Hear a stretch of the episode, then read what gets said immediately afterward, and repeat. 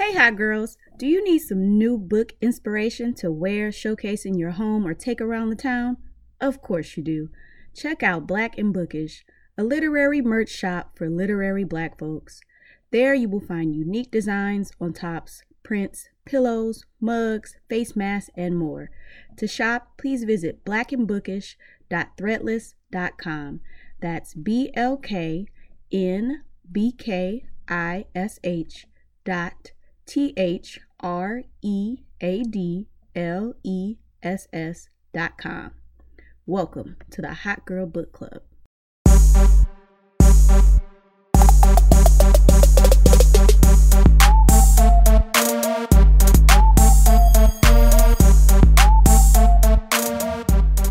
Welcome back to the Hot Girl Book Club. I am one of your hosts, Tamika Cage. And I am Ingrid Merce. So, welcome back to another episode. How has quarantine been since we last Ooh. recorded?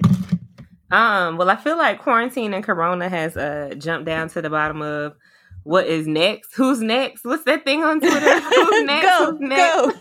Go. as far as uh 2020 is concerned, um so I I don't know, I've been stressed, girl. It's been a lot going on. I don't know. How about you? I was good until all the unrest started to happen. Um, mm-hmm. And I try to limit my time on social media because it is depressing. Like, Ooh, I know yes. we'll get through it. We've always got through it, but just like somewhere else, really. So, pushing I through. You. Pushing. I feel you. I had to do the same. I had to take because um, what I've been seeing is one we love entertainment and I feel like people have been thriving off of the trauma and stuff that's been going on. So the amount of shares that has been happening has been ridiculous. I feel like it's kind of almost like, you know, suffocating. So definitely had to dial it back a lot over the last few um, weeks because it was just so much. And I feel like there needs to be disclaimers, you know, sharing sensitive stuff like that people need to be mindful. You know, everybody doesn't deal with trauma the same. And I feel like it's been the fuel for a lot of emotions. And then one thing about Twitter, Twitter has been all over the place. We've been to, you know, the injustice part. Then we've been talking about sexual assault. Then we've been on to scamming. Then we've been on to like, it's just way too many, too many topics at one time. I feel like the mind and the body can only handle so much. you know, and then I feel like people are still in the house going crazy from that. So it's it's been a lot. Yeah. Oh, now that you said that about just so much going on and mm-hmm. a lot of different topics, a lot of different people, that reminds me of the book we just read. And it was Ooh, kind yes. of a, a tough read during this mm-hmm. time because it's not upbeat at all. It's it's deep. Um, right. So we read Sula by Toni Morrison. The description is two girls who grow up to become women, two friends who become something worse than enemies. In this brilliantly, ooh, can't even say that. In this brilliantly imagined novel, Toni Morrison. it might be. Toni Morrison tells the story of Nel Wright and Sula Peace, who meet as children in the small town of Medallion, Ohio. Their devotion is fierce enough to withstand bullies and the burden of a dreadful secret. It endures even after Nail has grown up to be a pillar of the black community and Sula has become a pariah. But their friendship ends in an unforgivable betrayal. Or does it end? Terrifying, comic, ribald or ribbled, ribbled. That's how you say that. And tragic. Sula is a work that overflows with life. Look, I gotta so, look that word up. I did. I had to look it up. Thank God for Google. It's ribble, and it means like talking about sex, but in a funny way. Okay. Yeah. So I was like, okay. okay. Little SAT New word, word. today. See, educational as well. Right. So let let's get into it. Um I have this mapped out, but I know, you know, we can start start anywhere. But it opens up okay. talking about Suicide Day with, yes. with Shadrack, which I was mm-hmm. like, if you read, I don't know which version you read, but the version I read is like the newest print, and apparently it's been changed. Um, it used to open up with something else. That's what the what's it called, a prologue or something like that. The intro said. But I was like, okay, you're gonna change it, and then it's still suicide day. I'm like, that's that's deep as well. So um I don't know. How'd you feel about um the part of the story where they talked about Shadrack, the suicide day, and then they talked about his experience in the military, and then also Plum, because he also had the experience in the military. Mm.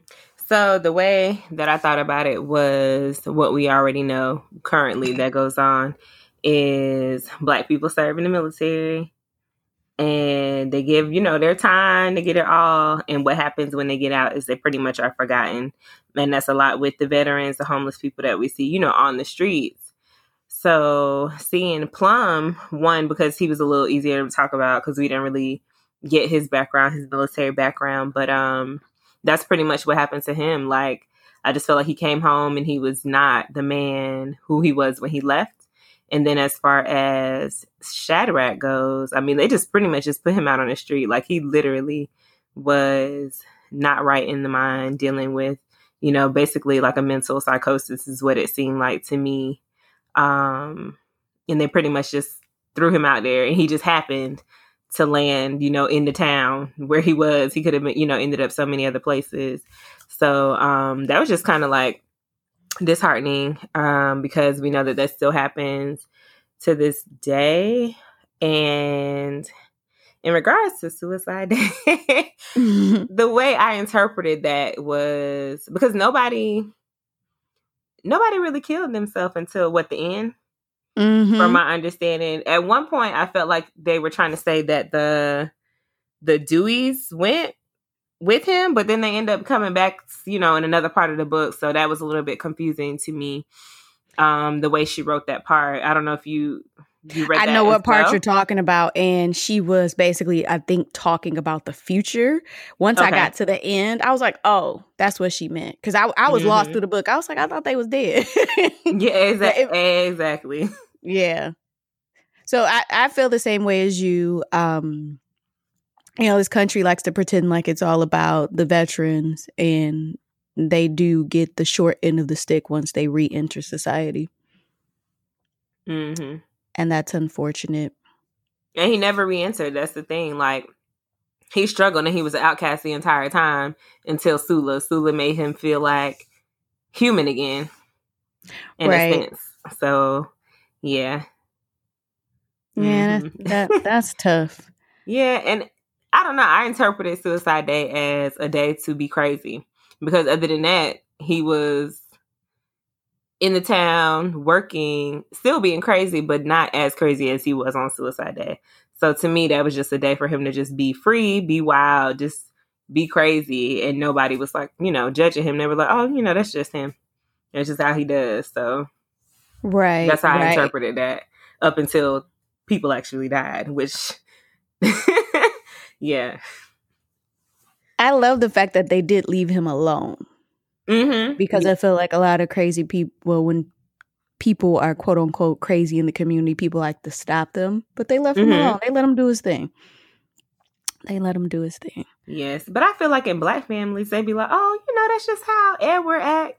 You know, don't mind him. You know, he got something going on. You know, they kind of just let him do whatever in the background. So just give that, him some graham crackers. Right. That's okay. how I felt about him. That's how I felt that the town treated him, like how we tend to treat, you know, the problems within our families and stuff, mental health problems. I want to revisit that when we mm-hmm. when we mm-hmm. talk about Sula's return because she didn't get that same warm welcome. Or, ooh, yeah, they did my girl so bad. Ooh, they said she was yeah. All we'll right. talk about it. so the next part of the book um, it talks about, I guess it starts with Helene or Hel- mm-hmm. Helen, Helen or Helene, and that was Nel's mom. And she migrated to, this was Ohio, right? Yeah. Uh, oh, girl. Yes, this is Ohio because she talked about Cleveland and Cincinnati. You know, Toni's from Ohio. Okay. Um, and how she migrated from New Orleans. And then she talked about her going home, and you found out her mom was a lady of the night, and her grandmother pretty much raised her. Mm-hmm. But I wanted to talk about that a little bit. So, do you have any any I guess anything to share as far as your family's journey up from you know an- another place and how and, and why you guys moved. So, for instance, me, my grandmother is from Mobile, Alabama, and my paternal grandmother is from Louisiana. Um, I don't know where these men is from. I think one of my granddaddies is from Mississippi, but a lot Mhm. of them moved up north for Same. better jobs, better opportunities to get out the Jim Crow, Jim Crow South. Same. So, and um, I think my grand, I think my grandmother had like one or two children, and then she was just like up, and the rest of them were like born in Michigan, and that is why if you hear me talking, you think I'm from the South. That's why. Like I said, oil earlier today, and I didn't say it like that. It was like oh, and my daughter was like, "What?" I was like, "My bad, my accent coming out." But um, where did your? Because I know you're you grew up in New York Mhm. but where did your family like migrate from? Uh, so my grandfather's family is from Tennessee, uh, close to Clarksville. Um, and then for my grandma, they are from Sylvania. So it's like 30 minutes from Statesboro. There's one traffic light, which I think is a flashing light. It's not even an actual traffic light. We went mm, probably over 10 years ago Mm-hmm. and literally it was nothing there. They had one grocery store. Um, and then they kind of transitioned to Savannah, which you know is still in the South, not as uh, desolate as the other area, but still, you know, very southern. And then my grandmother was the only one of her siblings, there's 12 of them, to go all the way up to New York. And my grandfather ended up traveling to New York too. And then they met. So um about the same in regards to uh that as far as placement the south and then they migrated up to the north and it was pretty much for better jobs better opportunities and to me it yielded them a better life which is what i think a lot of the characters in the book were looking for because Mm-hmm. our girl did the same thing. She jumped around a few cities um, before returning back, you know, and basically lived her life. And it's so funny because I just watched uh, Brewster's Place, The Women of Brewster's Place.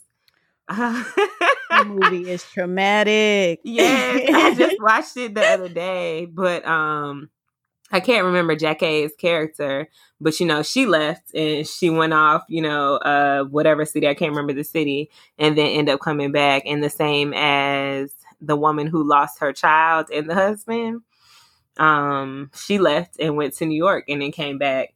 So I think that that is a common thing, like especially. But I see now, like what I've seen recently is a lot of people from New York and from those northern states are coming to Georgia and these southern states looking for a better life, cheaper living. Like basically they've been sold on this dream, especially the Atlanta area, that Atlanta is like the black people mecca.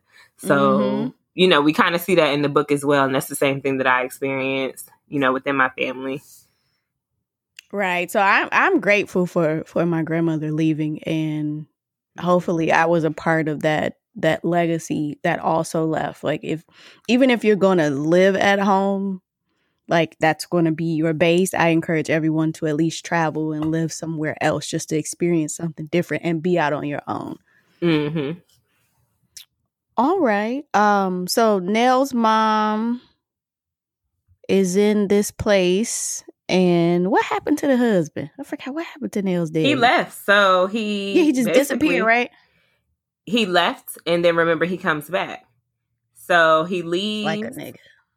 No, or was that Sula's mama with the? No, I think that was Nail's dad. Nail's dad left when they went to go check on her mother when her mother passed. Remember, they left and they took the train ride, and she left him a ham. And he had never touched it. The in the ham was still box. there. Right, he never came back home. Mm.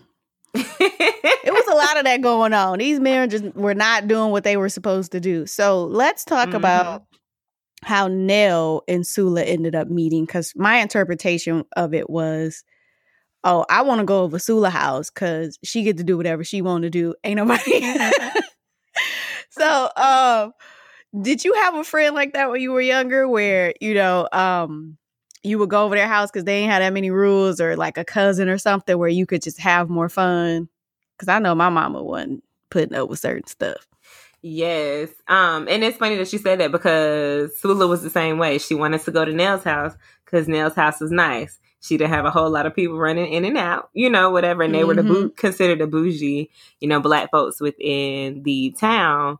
But yeah, I had a best friend um in I want to say late middle school and high school that we it would be me and like some of the friends. We knew that we can go over to her house. We could stay up as late as we wanted to. We can watch what we wanted to. Basically, we could do whatever we wanted to to do within the house. Like her mom was cool. Her mom was working. Um, you know, my mom was like, you know, as long as you're there, I know where you are, everything is fine. So definitely we used to do like all kind of crazy stuff. Like we used to stay up and rent like bootleg hood movies. We used to do all kind of crazy stuff. But the flip side of that is whenever she went out with me like if we were to go out somewhere like i think maybe like a house party or something like that her mom would call my mom. My mom would be like look she keep calling me so i don't know where y'all at what y'all doing but y'all need to get back to where you're supposed to be so um definitely but my mom, she didn't really uh we definitely had bedtime though, very strict on the bedtime. So that's what I did appreciate about going to my friend's house, my best friend's house at that time, because we pretty much had free reign. Cousins, family, not so much that I can remember, but I definitely remember me and a few friends being able to sleep over. It was never, it was never um too many people over there. Like we literally mm-hmm. could just have as many people as we want at her house, you know, whatever. Um, as long as we were within the house, we could do whatever we wanted to do, which was, you know, to us back then, freedom. So yeah. Did you have that growing up? I, I feel like did. we all did. Right. You have it. Everybody has some of that in some sort of way. I um what I hated about my child, not hated, what I didn't like about it was that it was just me and my sister. And my sister was mm-hmm. in and out of home. She used to get in a lot of trouble. Um, so I part of my childhood, I was kind of like an only child. And it's lonely. And I say that I never gave my child a sibling, but it's it's very lonely. What's up so, next? Who's next? Go, go. so I would go to my friend's house. She had two siblings, or um, just like a house full of people. Or my cousins, my aunt had five kids, so I just enjoyed being over there, especially mm-hmm. the ones that we were all close in age, because she had them like back to back. um, but I just enjoyed being over there because it was I don't know, maybe I was an extrovert back then, but I just enjoyed being around a bunch of people. Like Mm. My mom would let us stay up late. Now I did enjoy going over people's house that didn't have to go to church. But my mom oh, yes. is good at oh yes. my mom is good at coming over Sunday morning and like six o'clock coming to get you, bring you home, you get ready, and you still gotta go to church. um but yeah, I I totally understood that when Nel was like, "Oh, I'm going over here," right? well, all these people, and yeah, where Sula lived, it was it was basically like a hotel, right? Pretty much. That's how her grandmother ran it, like in and out. And then her mama definitely used it like a hotel. So yes, you could say it was the Holiday Inn. yeah. Definitely. Yes. Ooh, yeah. I, I wouldn't be able to live like that. Not at, all. all. I don't and they were people in the space. No, I don't do company. I'm just like my mom. I do not do company. We can meet mm-hmm. outside somewhere. But they were pretty much the each other's ride or die friend. Like, yeah, we see that from when Sula cut off her finger. Mm-hmm. She be- she better than me. And then when Chicken Little drowned, man, that was a interesting part of the book because that introduced us to their dark side because up until that point, Toni kind of played on how they balanced each other out. Um, and we saw them coming from two different backgrounds where, yeah, they likely, it was not likely that they would be like best friends, but in that moment, that showed you how deep their bond was because that was interesting. At first, I had to. I went back and read it more than one time because I was like, okay, I don't think I read what I read because I was like, okay, maybe Right. they're imagining. Maybe she's playing up, you know, um, the description, kind of giving us like some type of fantasy dream, uh, Issa daydream or something. and then I was like, oh no, this really happened because I think I, I started with the audiobook and then I was like, it's too much for me to keep up with. I can't, like, the way the story was kind of flowing. I was like, I need to read this. I need to see it on paper. So by the time mm-hmm. I met it again, I was like, oh, this really happened. And then the way they acted in that moment was really, like, I was a little shocked. Even at the funeral, I was like, wow, like, these girls are cold. Like, yeah. Cause I was like, okay, he's in the water. Y'all ain't gonna, y'all ain't gonna try. You, j- he just drowning. Y'all just, y'all just sitting there. Nothing. Nothing at all. I mean, you want to go hurry up and find out whether or not somebody saw it. I I'm mean, that's the only thing that they cared about. Or the only thing that Sula cared about, actually. "Ah, Nel's an accessory. Exactly. And she brings that up at the end of the Mhm. her or Sula at the end of the book when they have that discussion before I think it might have been Nel talking to herself after Sula kind of, you know, um got into her about them not being that much different. I think she Mhm. had that moment like, you know what? I was there for that. I was a part of that. Part of that was my responsibility as well. So that was interesting for and then they they went on like it never happened too, which is scary. Yeah. Uh, my he didn't even tell nobody. If that white man wouldn't have found him, nobody would have known what happened to Chicken Little.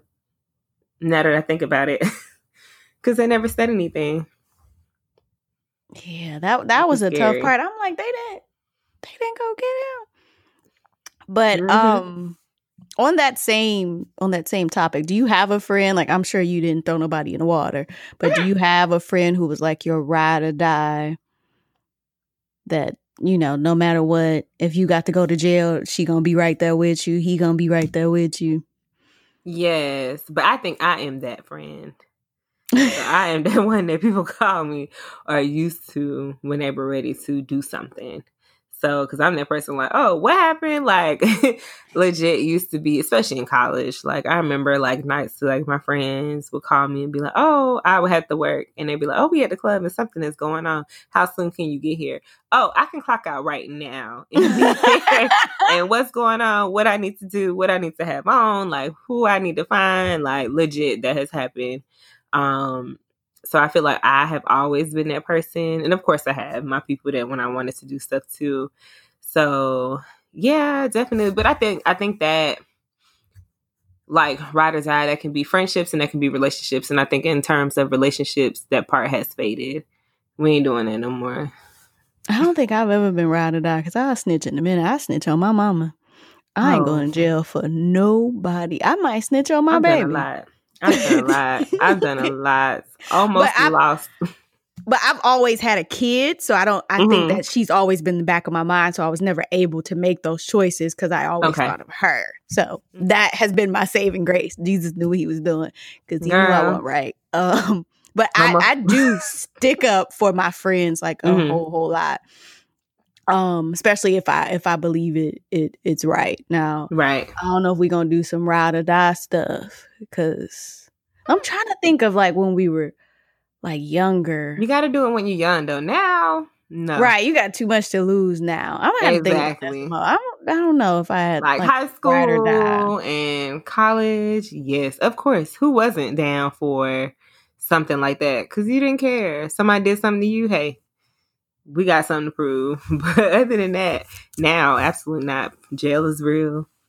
Right Charges girl. is real. Charge, yes, and it's it's a no for me. It's a no. Yeah, it's because I can't pay nothing for nobody to get nothing fixed that I done messed up. So I have to just nope deal with that in a different way. I remember my friends called me. My friend had got a noise violation at a party we had had. It was a very small party we had had at her apartment, and somebody called the police. It was a Mhm. white town. Called the police. The police come, and she gets a noise violation. Never does anything about it. And while she's driving on the highway, months later, like a year later, she gets stopped. She had a warrant out for her arrest. Mm. This is my friend who is like, you know, her parents bought her like damn near a brand new car during college. She don't like they paid for college out of pocket. Like she ain't get a refund check. They call me and, and they're like, "Well, we're trying to raise money. If you don't call her mama and daddy, no, you don't call the broke college students. No, call it You like can't call them yet. no, because and I told them I was like, as a mama, you know, I'm a, I'm the only mama of the group. Well, I was at that point. and I'm like, as a mama, I would want to know my baby was in jail. Call that girl's Mhm. parents; they will be all right. It was a noise violation. Homegirl wasn't selling crack. she didn't get picked up for prostitution, but I'm like, y'all gonna ask us for money? No, we ain't got it. That's why we in college. Mm, see, don't, you know, I don't know, because that happened to me in a situation. My friend was all the way wrong, and she got locked up, and I ain't call her mom and them. I end up, I, I end up arguing and fighting with the person that she did the stuff to. Their sibling was upset, so um, they were calling and trying to do stuff, and I told her she drove to Valdosta where we were at. I was gonna come see her, so I mean, my friend was wrong, but guess what? I defended her down to the last minute, and I did not call her mama and her daddy. Well, yeah, that's. I think that's a little bit different, but a noise violation, girl, that's like running a stoplight. If you don't call the parents, it's still a crime. it's still a crime. I was like, no, like I ain't got no damn money. Um, but yeah. All right, let's let's move on. Now that we're talking Mhm. about parents and, and kids, let's talk about Eva and Plum. This was another and part of the book where I was like, damn, Toni, like what is going on? so dark. I was, and you know, ooh, yeah, it was dark. That part was dark. and I I don't understand her reasoning for killing him. Um, I think it was completely selfish. I don't think that you get to decide that somebody isn't worth living anymore. Right. Um, and I felt like she tried to to justify it throughout the Mhm. book, Yes. and I don't know. I felt like it's like, oh, I'm ashamed of you, or you ain't gonna do nothing with your life. Let me just take you out. I felt like when she gave the description of him trying to crawl back up in her, she was saying he was less of a man. And for the fact that he was not this childlike size like the Deweys, like how they stayed small, um, you know, so people allowed them to continue to act like a child. She was just saying, hey, he was way too big. He was too much of a man for me to allow him to be a baby.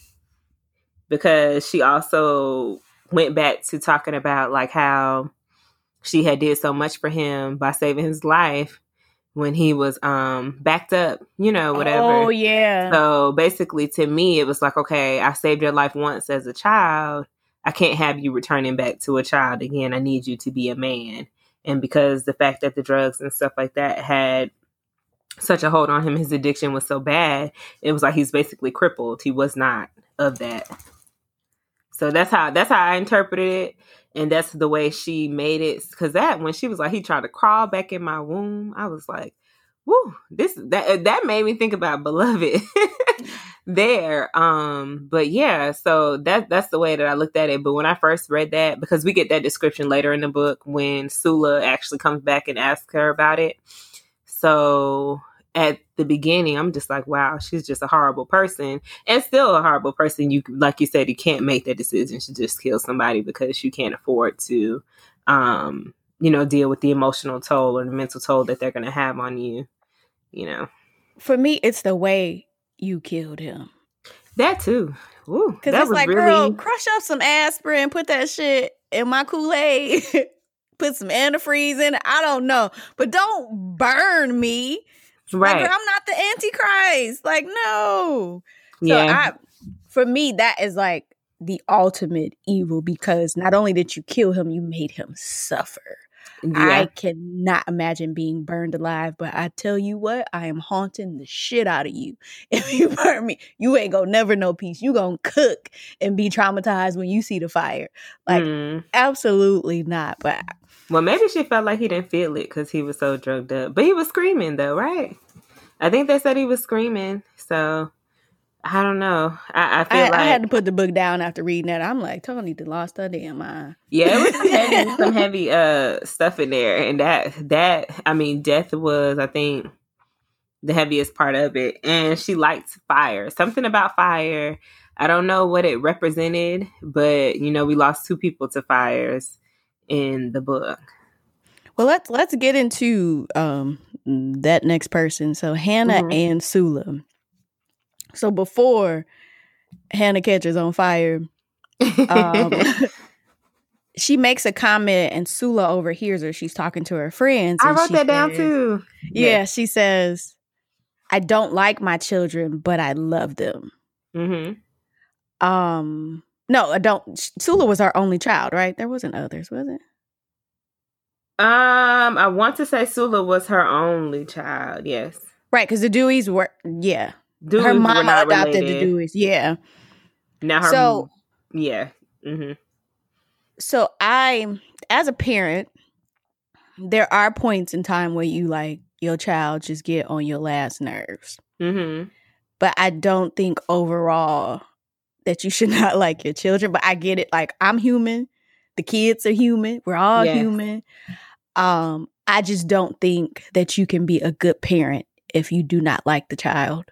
I just I just don't. That's just like, you know, um, this was discussion on Twitter and they were talking about how step parents are like, oh, I don't like the child, but I'm gonna be there because I'm in love with their parent. Mm-hmm. You can't, you to me, you cannot be a good parent if you do not like the person um, if there is something that really just grinds your gears about them. Maybe there's mm. something that you need to work through. Maybe there's something in them that triggers you. Because when my child has got on my last nerves, it's honestly a trigger. it's not necessarily her personality. It's something that she is doing that triggers mm. something in me. As my me and my daughter, we're both water signs. I just told her this at her little virtual graduation party. I'm like, I know you were made for me. You were sent to me. Mm-hmm. Um, but I can see where when I think about my relationship with my mom and then my sister's relationship with my mom, it it is not necessarily a match. You know, me and my mm-hmm. sister are both water signs and um, but my mom is what's Virgo? What's that earth sign? But oh girl, I don't know my but it's it's not necessarily a, a match for mm-hmm. whatever reason. Maybe it's zodiac, maybe it's the stars, maybe it's you know, maybe, upbringing maybe. and stuff like that. but there's not necessarily a, a, match, and I seen it when when we were younger, especially with my with my daughter. I mean, not my daughter, my sister. Mm-hmm. Um, but I just I don't think I personally don't think you can be an effective parent. So when Hannah catches on fire and Sula just watches, I get it. See, and that is the thing, and you know, I I mean, she really didn't take care of her. Nobody really took care of Sula. So I understand that point. And that, I mean, that's crushing to hear somebody say they love you, but they don't like you, um, especially your parents. So that's interesting. But what we know within our community, I feel like there's such a strain on relationships between mothers and daughters. And a lot of black men say the same thing about their relationships with their fathers. So I feel like and I feel like we touched on this before in regards to like mothers feeling like they can't be your friend. You know what I'm saying? So maybe that's where that came from, where she was saying, Hey, I, I don't like her because I can't relate to her. I can't, you know, share these moments like I could share with y'all, you know, with her friends, those same moments. Um, even though she did not shy away from allowing her to see them because Sula was able to see everything her mama was doing. Um, you know, but basically, you know, you have to love them because they're of you but so they reflect you. So you have to if you love yourself. It's kind of where I um took that as. But watching her mom, I don't, you know, I maybe was something else, and maybe there was something else I can't think about right now that led up to that moment that was like, okay, that justifies it. But still, like that kind of just added to the whole thing of her being evil because like you mm-hmm. literally just in the way eva described it she's like i saw you I watched you watch her and you didn't even flinch. You didn't even your face didn't even change, your expression didn't change. You were just ice cold staring, you know, but then who was Eva to judge because she literally killed her own child. Right, um, the nerve. You know, and maybe because she was softer on Hannah maybe that's why she felt that way. Um, you know, and almost killed herself to save her. But I feel like you know Hannah didn't do enough for Sula to. I'm 50 like there was there that. was there there was no for me there was no connection. So I'm gonna be Mhm. honest. Sula gave me Scorpio energy. I know my people. Uh, um, and we can hold a grudge like no other. We don't get over shit. And I don't know. We it's it's hard to apologize. I'm getting better though, y'all. Um, and like Sula didn't start it. So it's like I ain't got shit to do with me. Like it's I could like trip or something in the house and my daughter would be like, God's plan. That's how I felt. I'm like, Sula was like, this ain't got shit to do with me. But um, I think a lot of times, and this is this ties back into a lot of us having strained relationships. I think that's because we just think, oh, that's my parent, that's my child. We're automatically going to bond. And it's like you have to Work at it. nurture that relationship just like you do any any others. Um and if Hannah didn't nurture that, Shisula was like, girl, you and that fire ain't got nothing to do with me. Pretty much. Um, yeah. I don't even. How did the fire start? Like that was a weird event. yeah, I didn't get that either. I didn't I didn't understand that. At the like out of all of the things that could have happened to her with everything that she was doing, that was just weird. Like I feel like fire symbolized something, and maybe I missed it, but for brother and sister to die by fire was something like that was interesting to me. Um, I don't know.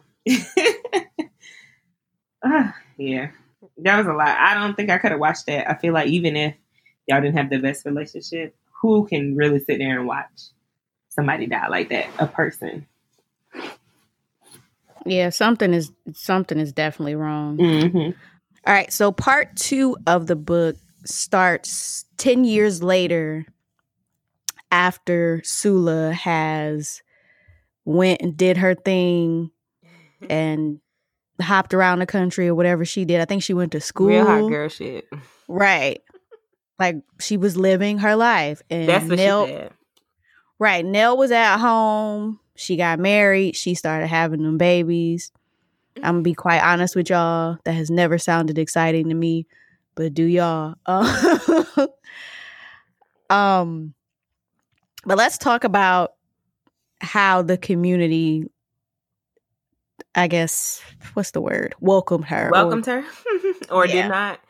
Uh, they treated my girl like Salem witch trials. I mean, any any little thing that she did was ridiculed.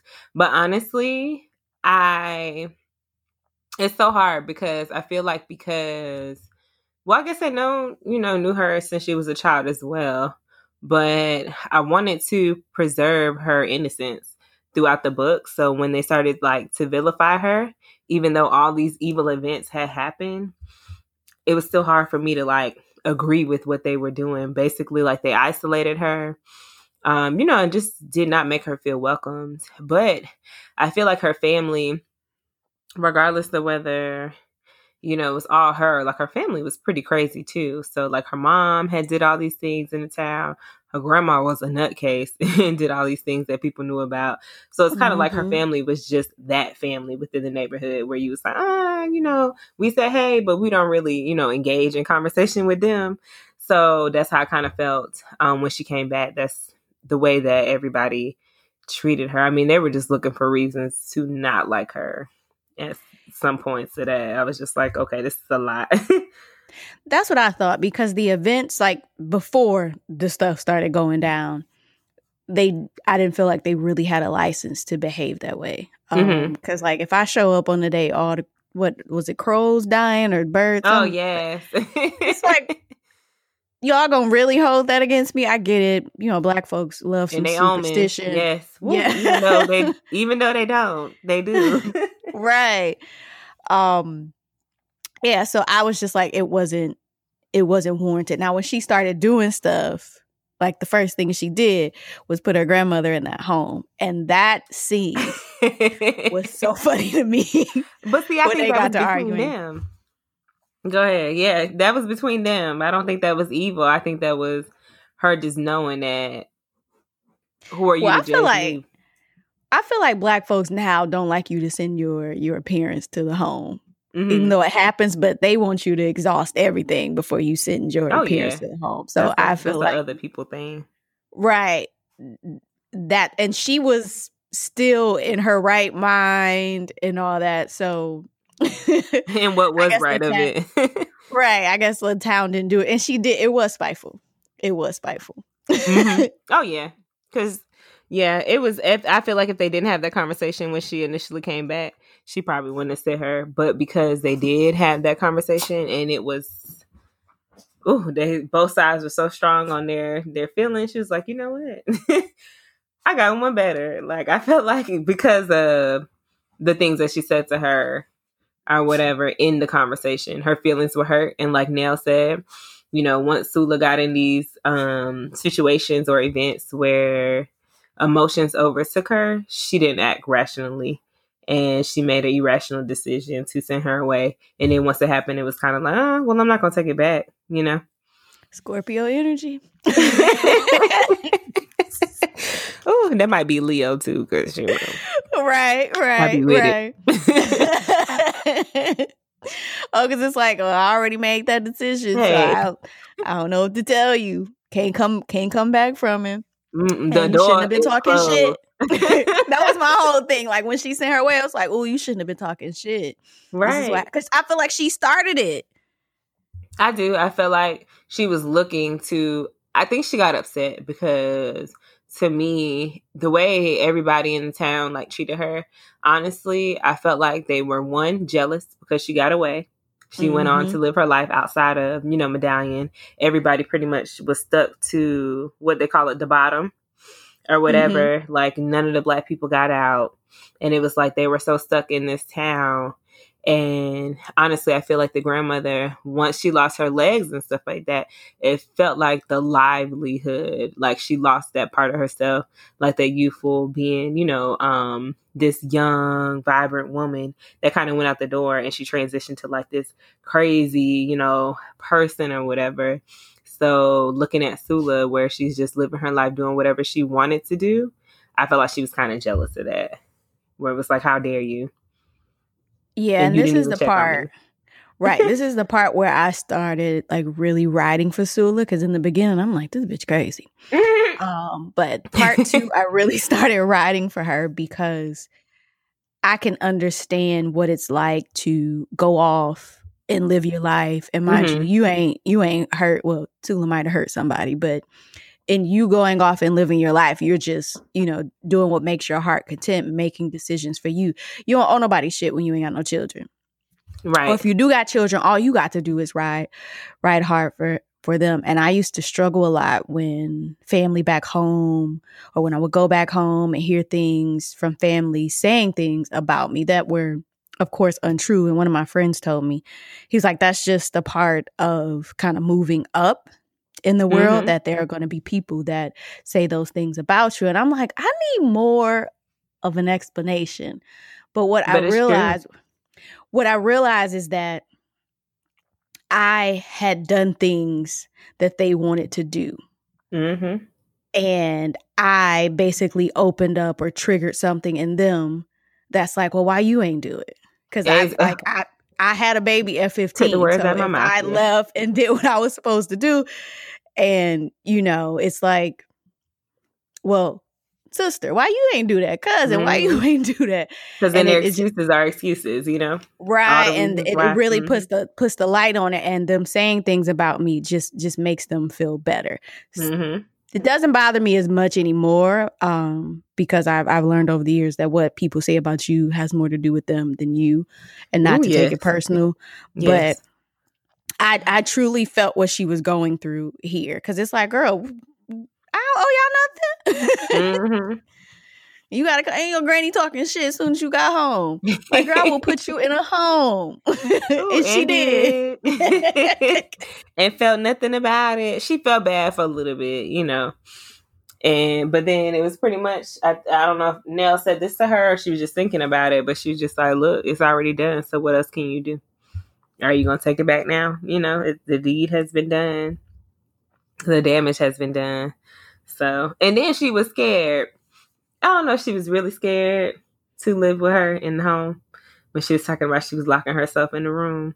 Or if that was just the excuse that she gave to justify like the fact that excuses. Okay, because girl, you didn't live, you didn't grow up with her. But then again, I can I can understand when folks go crazy. She burned up her son. I would be scared of her. I would feel like you oh, gonna do something right. to me.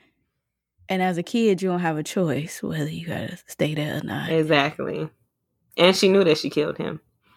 Hold on, didn't somebody sleep with a knife under their pillow? I, feel like she did. I, no, no. I feel like I feel like that's what she talked about. So when Nel was like, you know, why would you do that? She was like, hey, I was scared. I was terrified. So maybe she. I can't remember if she went into detail about that, but I do remember her saying something about locking her door at okay. night because she was scared. So and then Nel was like, I don't know if I really believe that Sula was scared, but I went with it. So so let's get into that conversation. That well, mm-hmm. no, let's let's first get into their reconnection once Sula returns. Yes, and Sula stops by the house and in all her glory, catching up, mm-hmm. right? And uh, what the husband walks in and says hi. I think at some point he was like, "She wasn't that cute." well, no, let's dial back. So, if you remember, when they talk about the closeness of Nel and Sula, the, Toni also describes their relationship when it comes to suitors.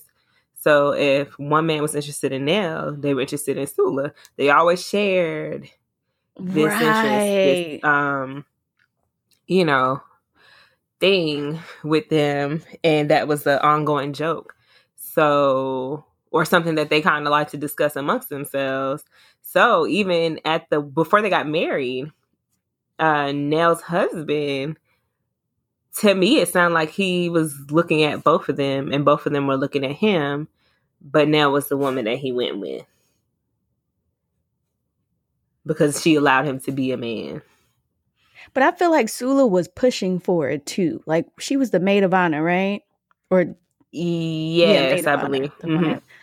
I just felt like reading that part of the book, it was like, oh, she's like rooting for her friend. So I felt like that whole sharing was kind of done with at that point. Maybe I'm thinking, oh, they grown, they not gonna do that no more. Because mm-hmm. me and my friends ain't never played that game. Mm-mm. If I slept no. with him in 2000, you still can't have him. No, please don't be digging in my trash can. okay. Please, I don't care. I don't care if I told you he can burn in hell. You still cannot have him. Um, but yeah, I I knew this part of the book was coming because um they spoil it for you in the in documentary. the documentary. Yeah. But I was just like, this is going to be wrong. This is going to be so wrong. Mm-hmm. Um, and it's so crazy. Like I felt like their conversation in the kitchen, I, I half of me, it's always 50 50. I gotta look into that. Who's the other side? but I feel like in one part we were seeing where they were envious of each other's life, like the life choices, the life path that they chose. But mm-hmm. at the mm-hmm. same time, I almost felt like Sula was kind of like, hmm, this is nice. Maybe this is something I should have considered too for a split second when she was looking at Nel. But then I also feel like she was kind of looking down at her, like, girl, you made the wrong choice. like you literally have become nothing but this man and your kids. So, that's that's what I got. That the mm-hmm. last part. Um okay. where it's like because Nel didn't seem happy. Mm-hmm. And I, I, see that a lot in women, especially women back in the day where you mm-hmm. have kids, you may have had them a little bit too early. You're not able to live your life and you got to become quickly this this wife and this mom and you have never experienced being a teenager being a young adult because you have so many responsibilities um so i got that but Mm. I do feel like there was a small piece of, oh, this is nice what she got going on. I want to taste Right. it. Yeah, which Hmm. which led her to tasting it. I wanted more details on how that went down. I too, because I wanted to know who pursued who. Because honestly, when he first came home, he just looked her over. To me, it didn't. The way the words read to me is he didn't really pay her any mind. And then when they were having the conversation in regards to uh, the white man kind of overshadowing the black man and making it hard for him, and when Sula was like, "I don't, I don't understand. I don't agree with that. That's something I haven't seen." To me, it seemed like she kind of offended him. Right, but I don't think he had ever been checked. And I've seen that in men where, like, when you have the balls or you just have the personality to check Mhm. them, they're offended, but like turn on at the same time. Because everybody else around them is like a yes man or a yes woman. I know some So- people that that's that's what they like. That's what they, they look for. yeah, so I I really want to know who pursued who. Um I feel like maybe it was mutual. Go ahead. Yeah, maybe. Cause I didn't like when Nel was like, but you took my husband. Girl, your husband got to be ready for the taking. I can't take nothing that is devoted Look, to you. it ain't take long. I mean, right. was girl. it a day? Was it a weekend? because it just seemed like. And then the thing was, they really didn't even like each other. They really didn't even love each other. They just happened to. What was it? He made she made him feel like a man, and that's all he wanted. He was. I what I can't remember the word in before. Like once he was like, "Hey, let's just get married." Basically, it was like, "Uh, let's get married by Jagged Edge. We ain't getting no younger. Let's just do this." so we're not even really supposed to be together for you to be so hurt by um what happened yeah you know granted it is your or was your best friend because you don't know who she is it's been 10 years you know yeah, you Um, can't pop back in my life after 10 years and I'm like, hey girl, this my best friend. I'm gonna say that. But I'm gonna welcome watch you, right welcoming you into my home like cousin faith. No ma'am. No ma'am.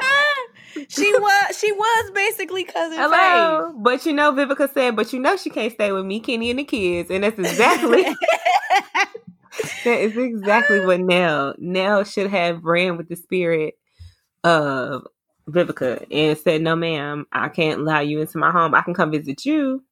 I can come see what you up to and what you doing over there."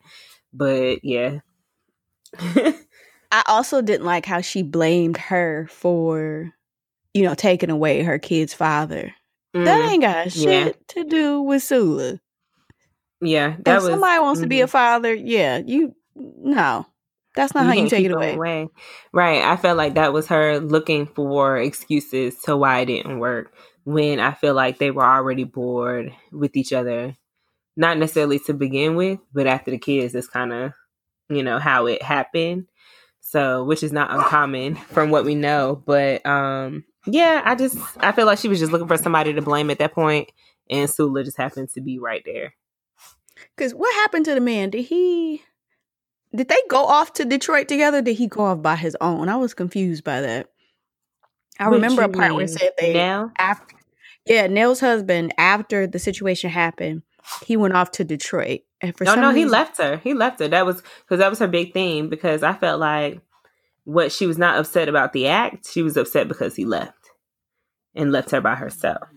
So I feel like that was the part that really hurt the most because, but then it also made me what it sounded like too was like um that was not the first time and not the last time with him and Sula because it kind of sounded like you know you pulled him away from me. So this was a gradual thing. It didn't just y'all one time and then you let he up and left.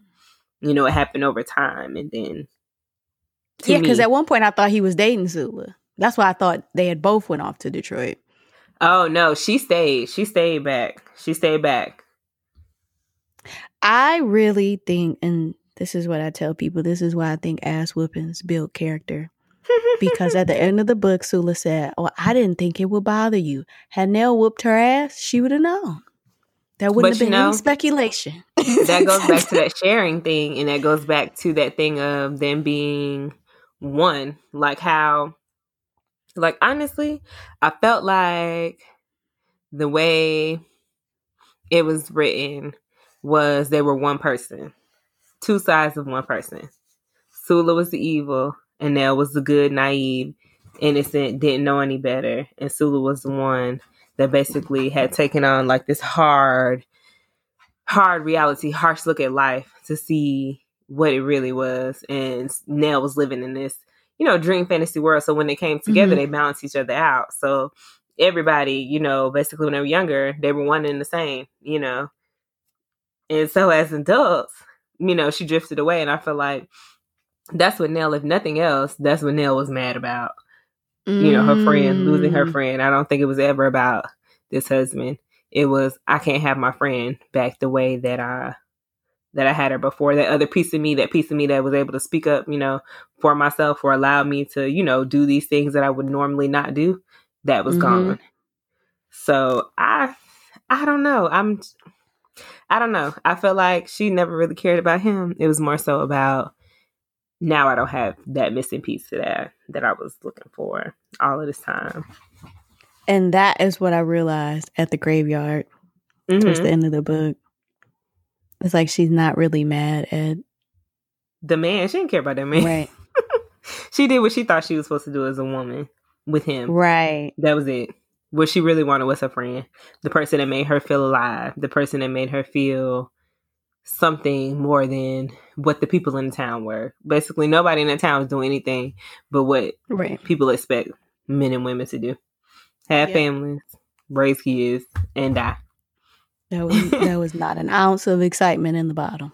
No, none at all. Except on the day they had their parade. and I was and like, you know, hold on, what? You know what I wrote down? So when I was reading this, I thought about the purge, and, I was like, so he really started the first purge because it because it wasn't even about suicide. He was calling people to do crime. He was saying, "Hey, today is the day you can go out and kill somebody." It wasn't. It wasn't only you know you can kill yourself. It was if you want to go out and kill somebody else, you can kill them. Like that's what it sounded like to me. So I was like, I thought of the protests because they were tearing up the the excuse me, the tunnel because they were not hired to build it. Mm, okay. It remind and it was just like right smack dab into all this unrest, and I'm like, that's going on, yeah, so good, yeah. Mm-hmm. I was like, I'd have towed up that shit too. I wouldn't have went in it, but mm. look, women, women, no. women of Brewster Place when they tore down that wall. That's right. and it was like we don't care; they could lock us all up. So yeah, I, I just hate the way that that event ended because those people died. Yeah. But Unless I, I read it wrong. no, a lot of them died. A lot mm-hmm. of them mm-hmm. did die. I think they never found the Deweys. Mm-hmm. Um, some people like e- escaped, but they had to watch. There was nothing they could do. But a tunnel? Oh, it's a no for me. Maybe mm-hmm. they didn't mm-hmm. know enough about what a tunnel was back then. But right. I've been like water. Oh no. Mm-mm. And then with the ice and everything, that's the part. Like right at that uproar with all that rage and stuff going on, that's when the ice decided to melt. Because mm-hmm. I remember the ice had, you know, blanketed the Frozen, town yeah. for all those, you know, all those days, all those weeks at time. And then as soon as they decide, or Shadrack say, hey, it's go time, you know, whatever, um, that's when everything kind of, you know, the dust, everything unsettled. So yeah, it's very um telling and aligning what's going on right now. So yeah. Yeah. So before we go ahead and wrap it up, you got any more thoughts on the book or how you felt about it overall? Um, I have a lot of notes. Let me see. So we touched on a lot of things that I wrote. Okay, so one thing that we did not talk about, the wedding, Sula being the maid of honor, but then she leaves at the time of the wedding reception. Like to me, like she does this big exit where she's now it sounded like she changed clothes and made like this big exit where when Nel and her husband, I think his name is Jude, they were dancing, mm-hmm. but Nel was so captivated by Sula's exit that that's where she kind of was distracted and drifted off to. Remember, she saw in the doorway, she saw her leaving, and she knew that she would be gone. And then next, you know, she's gone for 10, 10 years. That makes me think more of why did she choose that night to leave? Was it that she could not handle losing her Nel friend? getting married? Yep. Mhm. And then when she came back, she broke it up. Wow, 'Cause she wanted her I friend. get you. I mean, I wouldn't do that shit, but I I'm starting to understand you. I wouldn't. I feel like, did you really? I mean, did you really lose your friend? Because you, you could have had her not in the same capacity, but I felt like that's kind of like that was her only thing. That was kind of like her favorite doll. Nel was like her favorite doll, and somebody was taking that away from her. And I, you know, I when I was reading this and they were laying in that grass, I was thinking something completely different other than them being friends. When oh, it gave you color purple vibes. Yes. I was like, okay, are we going somewhere else with this? And then Yeah, I thought that was gonna come too. Right. Yeah, it was like really weird. I was like, okay, so because now we're getting into them becoming developing and stuff like that. And then it was like, oh, okay, well, maybe this is going somewhere else. But then it didn't. So I was like, okay. But um that part of the book kind of stood out to me too, because it was very telling of their bond and like their connection, not in the way that people outside of them were describing it, but I guess maybe what it felt like to them felt like home, felt felt very um, you know, synchronized, where they were like one of the same. Um I'm trying to see if there's anything else. Oh, Ajax. There's a part we that didn't I talk for- about yes, Ajax. Ajax. That's what I was about to say. because homeboy was in there laying it Look. down. and I think that was probably my favorite part. Trevante Rhodes, okay? yes. In that clip from Westworld where he's smiling. Mm. Yeah, Ajax. And his name was A. Period Jax, and she didn't even know that. Right.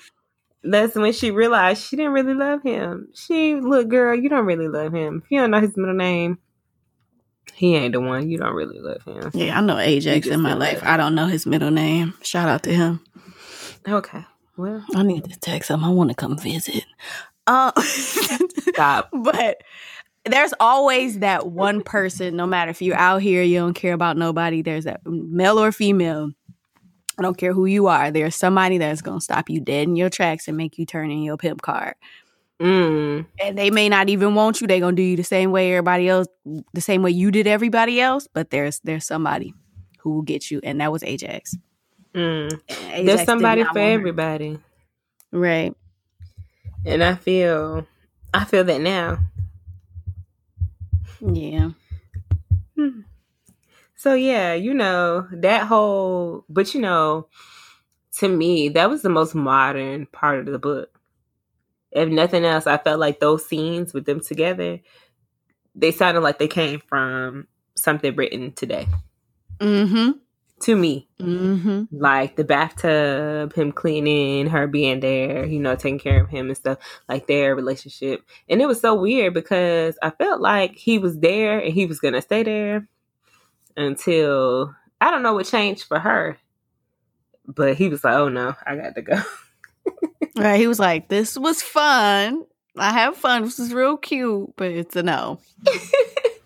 But I thought I thought that was going to be a love story, Right. I did too. I was like, okay, she finna uh settle down because she done met her match, you know, somebody who was untamable, you know, by everybody else. But I think he got scared. And I think because, you know, he talks about his mom so strongly and so passionately, or thought of his mom, um, you know, this conjure woman, you know, that possessed all these powers and she was just pretty much just a leader or not necessarily a leader, but she was in this high um, position within the community. I felt like Sula didn't add up to his mama, so he couldn't stay. Sound like a man. Yeah, and their mama don't be sure. So yeah, mama. You know that that makes me think about that tweet or whatever when it's like, you know, men always talk about women who are single parents, but they got the same last name as their mama. yep. exactly. Fix your home before you come over here. Exactly. Look, I'm gonna hold your mama home. Hello. Right. And I enjoyed it. And, and granny too. right. But yeah, I'm I'm excited to read more of Toni's Toni's stuff. I'm gonna have to spread it out though, because Toni will have you in the corner trying to figure out what's going hey, on with your life. Yeah, so I I said that as you know everything that's going on right now. I said that I'm going to. I don't know where I'm going to store it. I was talking to one of the people I know online, and we were talking about. I think she might have already purchased and said she didn't have room, but I plan to purchase all of the books. Where I'm going to put them, I don't know. But you know what? I have to check and see. I don't know if you have ever seen this. Some of the book groups that I'm in on Facebook, they have this thing where the outer covers are like um special like customized and they're like the face of the author Mm-mm. so like the outer like the the sleeves themselves that the books come in. Um they don't necessarily have the title on the outside but it's the image of the author. So if you buy the whole collection the whole set oh yes you author, get the picture. Yeah. yeah so i uh, but i think they're in the hundreds. So um that would be something i would like to do um maybe later. But right now i said i'm going to purchase the other ones because people keep saying I think Beloved is one that people are saying is their favorite. And there's another one. Jazz, I heard, is some of people's uh, favorites as well, as well as Solomon. So I plan to buy the other ones. Now, when I'm going to find the time to actually read them, we're going to figure that out. But Right, because you, like you said, you couldn't listen to the audiobook. You got to sit mm-hmm. with Toni stuff. Yeah, and that's a that's a good segue into the documentary because that's something mm-hmm. that Oprah said. She was like, you know, when I read something, I have to go back, and when I'm reading Toni's work, and Toni was like, "Girl, that's reading." and she's like, "It's just it's just so so profound." So mm-hmm. the documentary is called "The Pieces I Am" on Hulu and I don't know if it's somewhere else, but on Hulu you can mm-hmm. you can mm-hmm. just stream it. But it is well done, well yes. done. Um, I cried like a baby the first time I watched it because mm. it was just so profound. Um, let's talk about some of the um. Let's start with the fa- your favorite parts about it. Okay, so for me, I only made it through halfway through the the documentary. Okay, because it is long. Honest. yes, it was about what two and a half hours. It's two hours. It's over two. Yeah, yeah. So I made it through the first hour up until. Ooh, I'm trying to think when she was pushing for these bookstores and stuff to carry both the black authors as well as the white publications um oh, the publicated stuff. Yes. So I, that's the last thing I remember. But what I did love is, first of all, she's very descriptive in regards to like her upbringing. I love that part of the book where she talks about, you know, her and her sister growing up. And honestly, I feel like maybe Sula was about her because you know as she talks about her sister her sister stayed home her sister had got married started a family and what did toni do? Toni ran off. She went to mm-hmm. college. She partied. She had fun. And i feel like that was about her. You know only thing the difference was you know toni ended up having kids um you know having to leave the kids with her mom and kind of you know developing her career as we know it today but that's what I think about when, as I was reading that book, I was like, wait, this kind of sounds, you know, like her. So maybe she went through some of those things that Sula went through and she decided to kind of tell it from that standpoint. So I did love that. and another part that I loved was um, when she was talking about that she made the best pies. Mm-hmm. And she was saying the mm-hmm. young boy on campus was like, Toni, I don't care what you do, you know, during your nightlife, but you know, you gonna make my pies, you know, for me or whatever or whatever the phrase was that he used, basically saying he didn't care, you know, how loose she was because she basically said she admitted to being like out there, being very free, um, you know, whatever during her time at school. And I love that because I it's a photo that was circulating on Twitter, a black and white photo of her in a nightclub. And she has on this spaghetti scrap uh strap, excuse me, uh dress and it's like silver. She's like dancing. She doesn't have on a bra whatever. She's just basically out there free and living like you can literally feel that energy from the photo. And that's immediately what I thought about when she talked about her experience at school and then I also liked um, her power, like her drive.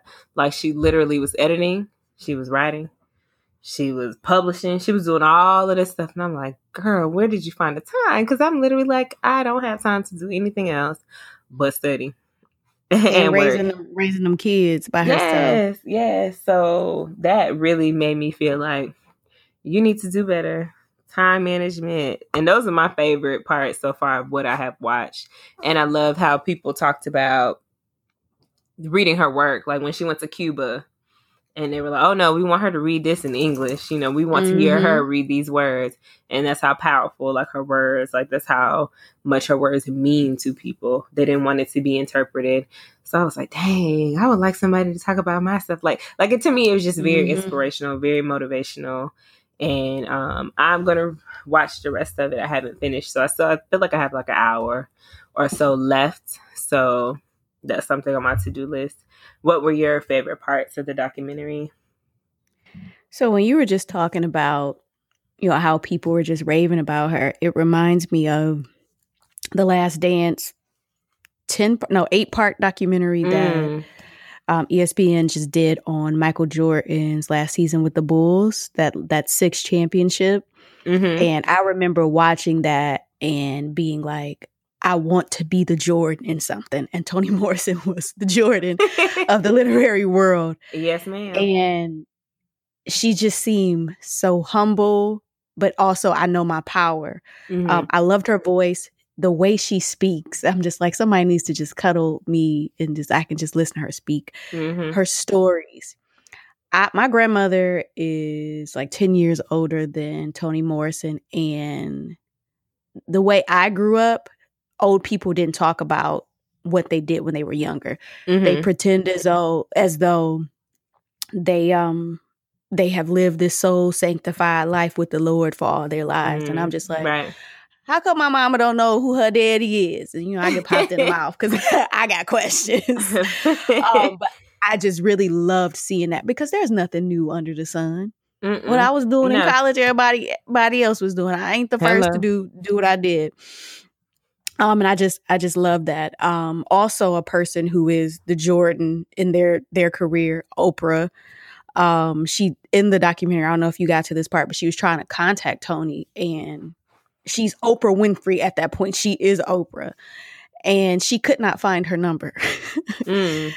And this might have this was definitely before maybe the internet popped off, but she called the fire department herself, not an assistant, and was like, I need Toni Morrison's information. Mm-hmm. And that just kind of speaks to those people who are that have that drive are going to persevere right. and is not waiting on anybody. Another person who I loved, who I did not know much about, and I'm definitely going to pick up some of her poetry work, Sonia Sanchez. Okay. I love her. I love I just feel like when I if I ever meet her, she's gonna read me, but cause she just gives me that like, mm no. But I, I loved her energy. I love the way she talked about Toni, And I would love to see more and read more of her work. Um, and I have another note in here for her hot girl time at Howard. That is literally what I put.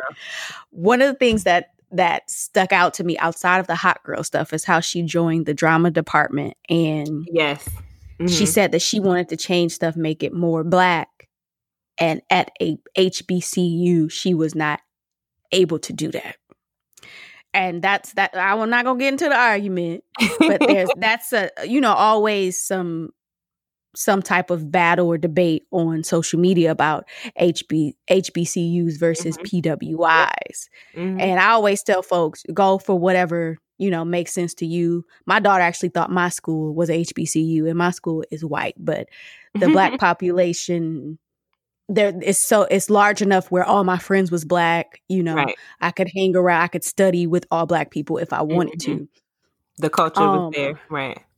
but there's misconceptions that you're going to go to an HBCU and you're not going to have to deal with racism mm-hmm. or white supremacy. I right. also know somebody, my ex, his sister worked at an HBCU. She had a PhD. Well, she has a PhD. She's a college professor. And one of the administrators told her that she should wear her hair natural. She is at an HBCU. Mm-hmm. And it's like, excuse me? so, you know, it's there's going there's going to be stuff everywhere so you have to make a decision where you know it, it fits best for you exactly. but that's that's just some of the notes i have it's a great documentary she drops mm-hmm. gems mm-hmm. everywhere go ahead yeah i was going to say which is true and then the same thing like what we talked about before when we were discussing rabbit sometimes us don't be for us okay so mm. sometimes mm. you find help where you least, you know, expect to find it. So I went to a PWI as well, Valdosta State University, and um, you know, yes, it was a predominantly white school, but the black population in that thing was heavy, okay? and um, you know, the town surrounding, the towns surrounding, so that's South Georgia, um, very black. I mean, there's a lot of white people, but very black. So um, I didn't miss out on any of these experiences that um, people feel like they had at um, HBCUs. Honestly, can't say that I missed it. Can't say that I regret it because I love, you know, my alma mater. I love the fact that I went to the school. You know, I made lifelong friends. I, I don't feel like I missed out on anything. You know, Mm-mm, I had I a great college experience. I wouldn't change it for the world. And had I went to the HBCUs that I did have on my list, I would owe a whole lot more in student loan debt. Oh yeah. So, like I said, everybody, you have to weigh it. You have to make the best decision for you. You know, and then I grew up in an all black high school, so I had been around the Negroes a little bit too long. Um, no shade, but I needed to be in a diverse environment some way somehow. Right, exactly. And I, mm, yeah, but we we can talk about this all day. this could be a real discussion because I see it. It comes up so much, and it's like mm-hmm. let's let this die. Like I feel like at the PWIs, like the black community is still strong. It's still thriving. We're not operating under like this I don't know what, like the slave master thing or whatever. Yeah, you're gonna deal with some stuff, but like you said, it's everywhere. And mm-hmm. I feel mm-hmm. like we kind of came together and nobody was really left behind. Like I don't feel like anybody was kind of, you know, led astray. People were able to choose where they wanted to, what communities they wanted to exist in. It was never you know, whatever, um, anything crazy that was happening. Not that I can remember from the times when I was there. Um, you know, now I've seen a few things come out, um, especially with everything that's going on now from my school that I may not be so proud of. But other than that, I'm very proud of, you know, Valdosta State. Can't say anything, um, you know, bad within this moment. And I don't, you know, think that I missed out on anything. Uh, yeah, that's how I feel about that. Yeah, Michigan State University has definitely embarrassed me, but we're not going to talk about gymnastics. All right, let's let's talk about something new that you learned from about Toni from the documentary. Was there anything that you didn't know about her? I from what know. I didn't know how much of a badass she was until I watched this. I mean, her name has come up in groups. Like I said, um, we talked about earlier before the show. I read um, "God Help the Child," and that was the first book I've ever touched of hers. Yes, I knew, you know, she wrote a book, you know, Beloved, and we talked about this too. I wasn't able to watch the movie because of the graphic things that were in it um, that were way ahead of my time. And this was when I was younger, and I have never tried to rewatch it again as an adult. So I wasn't really familiar with her work. I was in regards to um, her stance on the Black community and the way that she wanted to represent Black people, because I have seen interviews in regards to um, people focusing on the fact that her books are very Black. And the fact that she said, mm-hmm. I'm black, and that's what I'm going to choose to write about because that's what I know. And I'm not here to make white people, you know, comfortable. And that is when I was like, oh shit, Hey girl. Right. I like I, I didn't really, yeah, I didn't really, you know, dive into her work, but I'm very familiar with a lot of her interviews.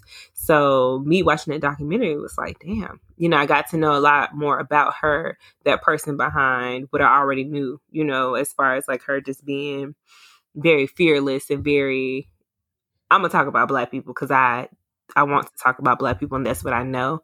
And that's what I love because I feel like as a writer, people try to make you feel like you need to oh expand and you need to write about all these other different things when no you write what you know you write no you write what you're comfortable with and that's where you are like that's where you're golden. I feel like that's a lot of the things that people deal with like as creatives entrepreneurs where people try to make them you know diversify you know their goals or their market that they're trying to hit when no go mainstream. you know, yeah like no. Let's yep. stay let's mm-hmm. keep it mm-hmm. where we at. Let's keep it you know within us. It's ours you know it's our gifts. It's our tools. Let's put it in our communities first. And you know if we feel like we want to be generous and we want to you know do some charitable work maybe we'll put it in other places. And that's what i loved about her. Like she kept it there. She kept it with us. And it wasn't and it, it really didn't tarnish her her legacy or anything like that. And it didn't leave her with any type of you know, bad shadows or anything like that. So I that's what I love. That's what I learned about her. Like I got to know more of why I actually love the person that she is, the person that I was seeing, you know, in these interviews. Like when she's talking about her childhood and talking about the type of family that she came from. Like those are the things that I was like, well, damn, you know, I really love, you know, that about her. And that she came from literally nothing and made something for herself that her family and that people around her, they really didn't know. They really didn't understand it but she made it happen. She made it work. She made it happen, you know? And that's what I loved um, about her. And that's what I learned as far as I'm gonna say the first half of the documentary because I still have hours to go. In an hour, I'm sure that I'm gonna learn, you know, much more about her. Just gonna make me fall more in love with her as a person. Um, and in love with her work. So still have a little bit to go, but that's what I love so far about it. What did you love about the documentary? I think even if I had read all her work, I would not have appreciated her more. I, I, I still would have appreciated her more after watching the documentary. Like I mm-hmm. feel like the documentary now needs to be a part of you know, have you read toni Have you seen the documentary? right. Have you watched? Done yeah. so well, and it was done shortly before her death. Mm-hmm. I feel mm-hmm. like that was it was perfect. Um, right. What I what I didn't know was that her real name was Chloe. Oh, I didn't make it that far yet. Really? No, I think yeah. She it's like quickly. So I've seen the documentary probably. Mm-hmm. I, am probably on my third time. So I watched it on a plane and try to get my daughter to watch it. She fell asleep halfway through. Mm. Um, and then I watched it again um, yesterday. But okay. because I like saw it, then you know, because it's not a huge part, but she talks mm-hmm. about um, her name, and her first name is Chloe, mm-hmm. and Morrison is her um, married, her last name for marriage. Which this okay. is why I don't believe in changing your last name, because now her that whole family got to ride on Toni Morrison, and they was divorced. They weren't even married that long. Like you won't. No, my legacy is not riding on your last name. But another thing is Oh, I didn't know that she was behind pushing like Angela Davis to write her yeah. autobiography. Mm-hmm. Angela Davis was like, I was 28 years old. I'm like, she was 28 when she was, because I be seeing Angela Davis. I'm like, she look kind of young. She is. And, you know, yeah. yeah. And it's so crazy because we talk about these things that are happening within the community, but then you look at her, you look at Ruby Bridges. It's not that long ago. right, right. And someone else brought up the point the other day that many of our civil rights leaders did not live to 40. Mm-hmm. And I'm just like, oh, I need to do more yeah. in the community. While people walking um, around talking about we're not our ancestors, that's so disrespectful. I can't even begin on that. Like, right. I can't even get started on that because you're right. You're not because guess what? You got, you got internet, you got all these comforts of the world, all these things, and they didn't have that, and they were still busting their ass to fight for our rights. Like that is so disrespectful. Um, or maybe they should just say, "I ain't like my grandma. Don't bring my grandma into it." and don't be talking about my grandma either, because you right. Just keep just say you, you ain't your, your great granddaddy. That's you. Look, Not us. mm-mm. What else did you love about the documentary before we get on anything else? Um, I just I just loved it just overall. It was it was so so well done and I appreciated all the different perspectives and I saw a lot of people that I know are huge in the literary world just going up for her. Yeah. Um one of my favorite parts um when she talks about Invisible Man. The, Mm, um, I think it's by Richard Wright. And I think it, the whole book, I've never read it, but it's about being invisible to white people. So oh yes, Toni- yes, yes, Toni was like, invisible to whom? Like, who cares about them? Okay, I remember that. I don't write books like that. Mhm. Right. So that that is always funny to me because she like she like you said, she was just such a badass. Hmm She was like, "I'm right. I know who I'm writing for. I know who my audience is," because um, that conversation about the Invisible Man goes back to what they were talking about as far as like Black people creating art and creating entertainment, but they were creating it not necessarily for. They created it for Black people to enjoy, but for white people to understand. Mm-hmm. Like BET. Woo! Yeah. oh. So, and she refused to do that. She refused to like, you know, soften her tone. She she made it for us to understand like ebonics. It's for us, like FUBU, for us by us, okay? By us. And that's what Right. she in, put into her craft, put into her art. So, yeah, I definitely, I'm a Toni Morrison Stan account, and that um last night I can't remember dude's name but um there was a quote on that movie that 14 minute thing on amazon Oh, it was in the beginning. Yeah, yes, it was a Toni Morrison quote. I forgot it. very captivating and it said love is or it ain't then love ain't love at all and that was a quote by toni morrison Morrison. yeah That's a that's a really really good movie. What's it called Mhm. again?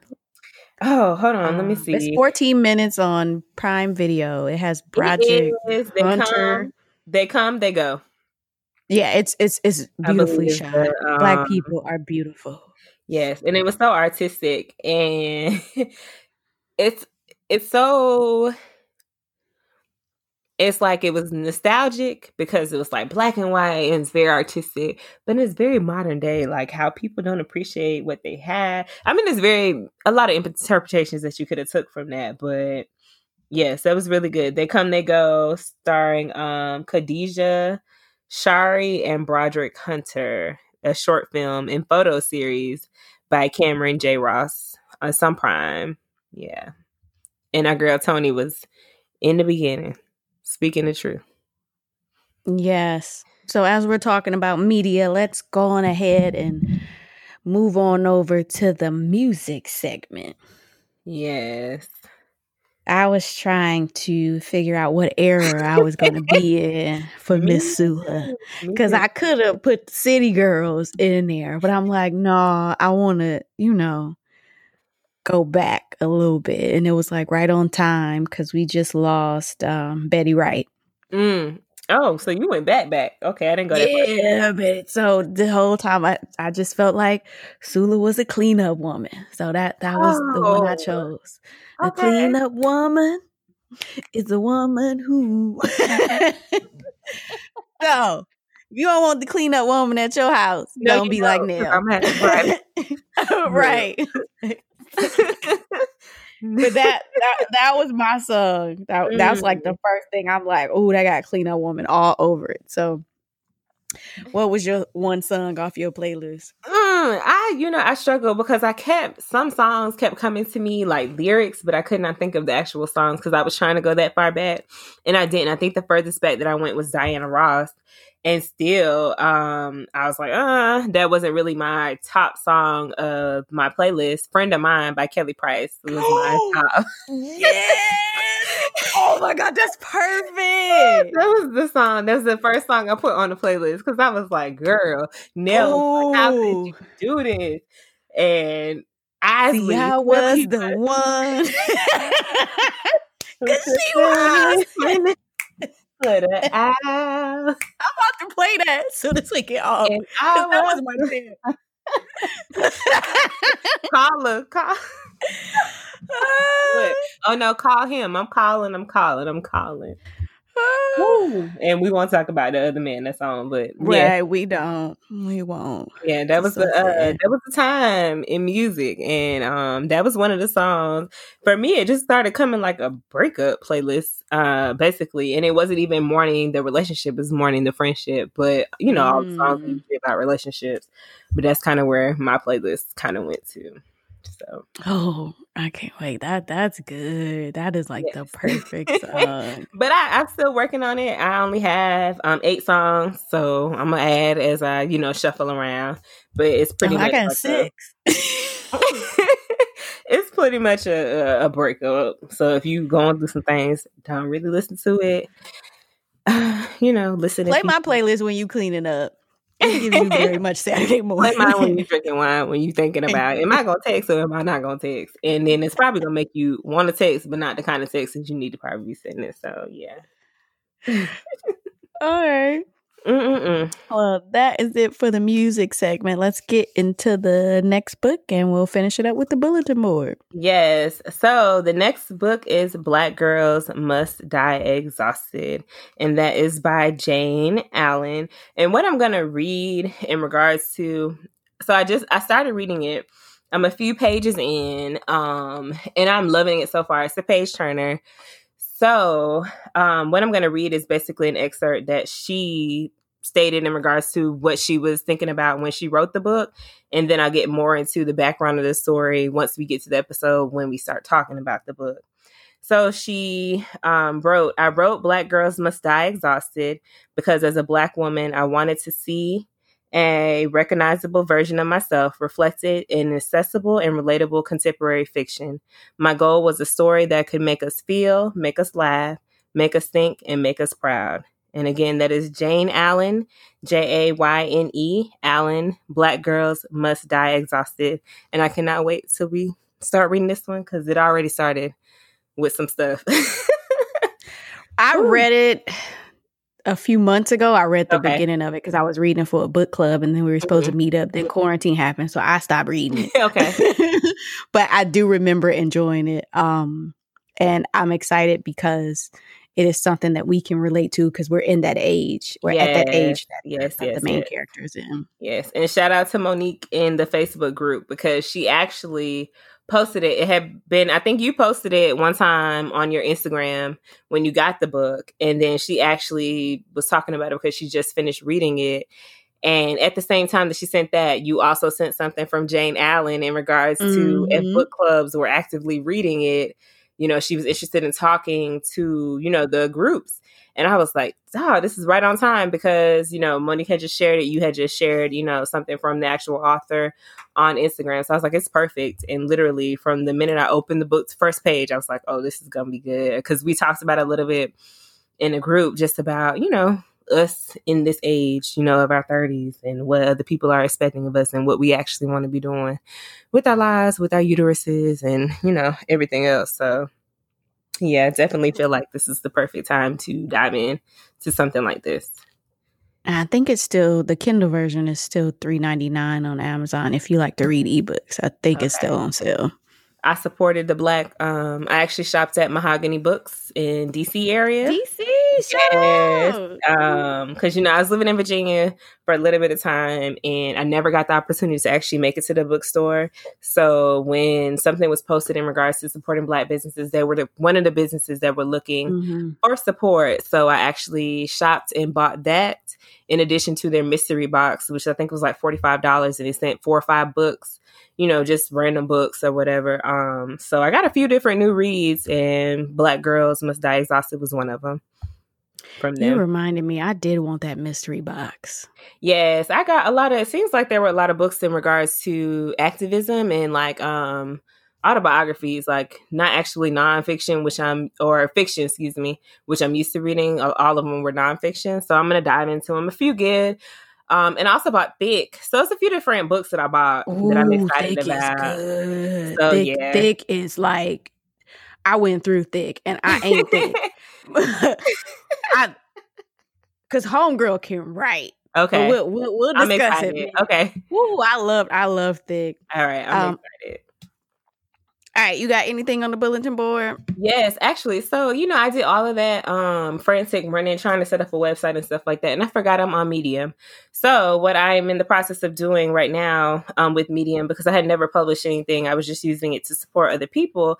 But I did have a page. I do have a few followers. Um, I'm I updated my name. I was Khadijah James at first because I love, but I'm now on there as um, Ingrid Merce and I started pulling some of my old work. I only have two things on there. Um, something as recent and something I wrote from 2018 or 19, I think, that I pulled um, and put on there that was handwritten. I just went ahead and put it on that platform. So that is where I'm going to be as far as my writing is concerned. I'm going to try and be a little bit more consistent with it. Maybe publishing something every other week. Can't say that it's going to be new. Might be some old things from my previous website in regards to poetry and stuff that um, I miss seeing that I want to see back online. So over at Medium, Ingrid Merce, and I'll get the link put in the newsletter. Anything that and you have? We will make sure we boost that across our social media too. Okay. Put you on. Um, I'm giving away books. I took like a two month break off giving away books because I was scared to go to the post office. Mm-hmm. But um, I'm giving away nine books in the June giveaway. It ends July 1st, or the winner is chosen on July 1st. Uh, one of those books does include Sula. Once I read something, it goes out the door because I live in DC. The the space is small. We don't have a lot of square feet, so when I read, it got to go back out. um, and you can go to my Instagram at Tamiki T E Mickey on Instagram. Just click the link in bio and you can join my mailing list and then you'll be sent the link. And you can also see my posts where I showcase the nine books that are mm-hmm. um, on the giveaway list. Also, as always, go follow Support Black Authors. We're on Instagram at Support Black Authors. We're on Twitter, Black underscore authors, and then on Facebook, Support Black Authors. If you want the deals on the Kindle Kindle books, like I said, um, if you like ebooks, I always find them when they're one or two dollars, um, and they go straight to your Kindle. And what we also do is we promote um, the new releases from Black authors, and you can buy them from anywhere. And then when we post them on Twitter, you can actually get the indie bookstore link, so you can support stores like Mahogany Books and things like that. Um, because a lot of Black authors are putting out a lot of stuff, and people just think we write about slavery and police brutality all the time, but there's a lot of different subjects that we touch on, and that was one of the reasons why I created that. And that's why I have so many books and I don't need to buy no more. I literally have over 200 Kindle books. I probably got 50 physical. So, like I said, when I read the physical ones, I'm sending them back out. Um, and we also just launched the Book Bloggers Planner. It's $10 and it's a planner where you, if you are a book blogger, it helps you map out all your your reading goals. So if you have a book club read that you need to finish by the end of the month, you can, you know, jot that down. Or if your publisher sent you a book, you got to read it by a certain date. If you got something from NetGalley, you know, being able to to track those things because if you are an avid book blogger, you know how your responsibilities build. Um and it's ten dollars, it's free shipping. Just go ahead, go on um supportblackauthors.com and you will find it. I'm about and, to buy one now. I think I need it for for the books that we're reading to try and keep up. Yeah, I definitely I have it. I'm like, okay, what day do I need to read this by? Mm-hmm. Um, and then also when you're posting different places, even if you don't have to, it helps the author so much. So putting mm-hmm. something on Amazon, even if you didn't buy it from there, um, posting it on Goodreads, posting it on um, Instagram, Twitter, so that you can help boost the offer. Granted that your your review is positive. If it ain't, don't tag the author. but um, just an, an opportunity to um, track those things because mm-hmm. I, I noticed that it was like building up for myself. So I did this for myself. That I'm like, oh, I want to share this. So it's it's the first iteration or the first edition. Next year, I hope to make I I will make it bigger and more more robust. But it's definitely a start to getting your your goals jotted down and working on them. Oh, in the back, if you wanted to read the Zora canon, there's a checklist of all 100 books. so you mm-hmm. can keep track of those. Sula is actually one of them. Okay. Um, so I'll be able to to check that off. But um, the Zora Canon, the 100 greatest books by Black women, it's an amazing list. Toni is on there, I think, a few times. Sonia Sanchez, that I mentioned earlier, is on it. Zora is on it, of course. Um, but just like over a hundred years of some of the best works by Black women is on that list, and you can keep track of it in the planner as well. And that is it. Yes, it is. So we will see you guys after the fourth. Yes. We will not be recording that week. we taking a strike now. I'm gonna be clocked in, but I ain't gonna be doing no work, okay? Bear with me now, okay? I'm trying to save my PT up. But I'm all in support of um uh not supporting that and supporting us. So um any final things, any things about what's going on before we leave. Um, Black lives have and forever will matter. Yes. And I don't have no problem checking anybody about it. Mm-hmm. And that's it. yeah, that is how I feel. I saw this dude, he a white guy, he had a sign and it was like at the minimum, they matter. And then it was like a whole list of like other stuff in regards to like us, you know, whatever. At the minimum, we matter. Um, and that's a sad thing to say. At the minimum. At the minimum. We matter. At so um, I hope y'all be safe. If you're out there on the front lines, please be safe. Please recognize that COVID is still out here. Please take the proper precautions um, to take care of yourselves. If you're at home and talking, please put some action. Like Beyonce said, be about it. Be about that action. Don't be worried about mm-hmm. what people still doing. You know, like David Banner said, you know, y'all bitches at home that talking about people doing the right and the wrong thing. You can't be worried about what somebody else is doing if you're actively doing it as well. So there's petitions, there are things that, you know, if you can donate, uh, things to donate to, ways that you can be helping, ways that you can use yourself and the gifts that you have as a resource to support. So let's keep you know the momentum going recognize that rest is also important and um just being persistent and trying to stick together. Like you know that's one thing about us. We will find ways to not um you know stick together in ways to kind of like tear each other down. So in these moments i've tried to not speak out against people even though people are doing some crazy stuff online Shekinah and b simone trying not to speak again, you know, trying not to speak against y'all. You know, y'all wearing very thin and Trina wearing very thin, you know, whatever. Um, let's be mindful of the things that we're sharing and stuff like that and recognize that they may affect people, you know, in ways that we don't necessarily understand or affecting us.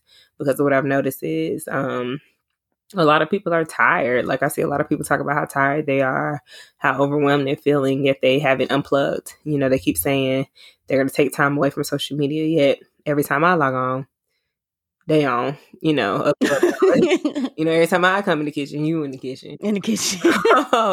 you know, um, just be mindful, you know, and take care of yourselves. That's, you know, take care of yourself. Please eat right, get enough sleep if you can. Just think because COVID is, is mm-hmm. still out there feed your body. And somebody was talking about that too. They were talking about, you know, all this anger and all this rage and all this stuff like that. Like be mindful of the way that it affects your body. It really, you know, reduces your immune system. Mm-hmm. And now is not the time, you know. So y'all be careful, y'all be safe, and we love y'all, you know. And we'll see you next month. Yes, we will. Bye. Bye.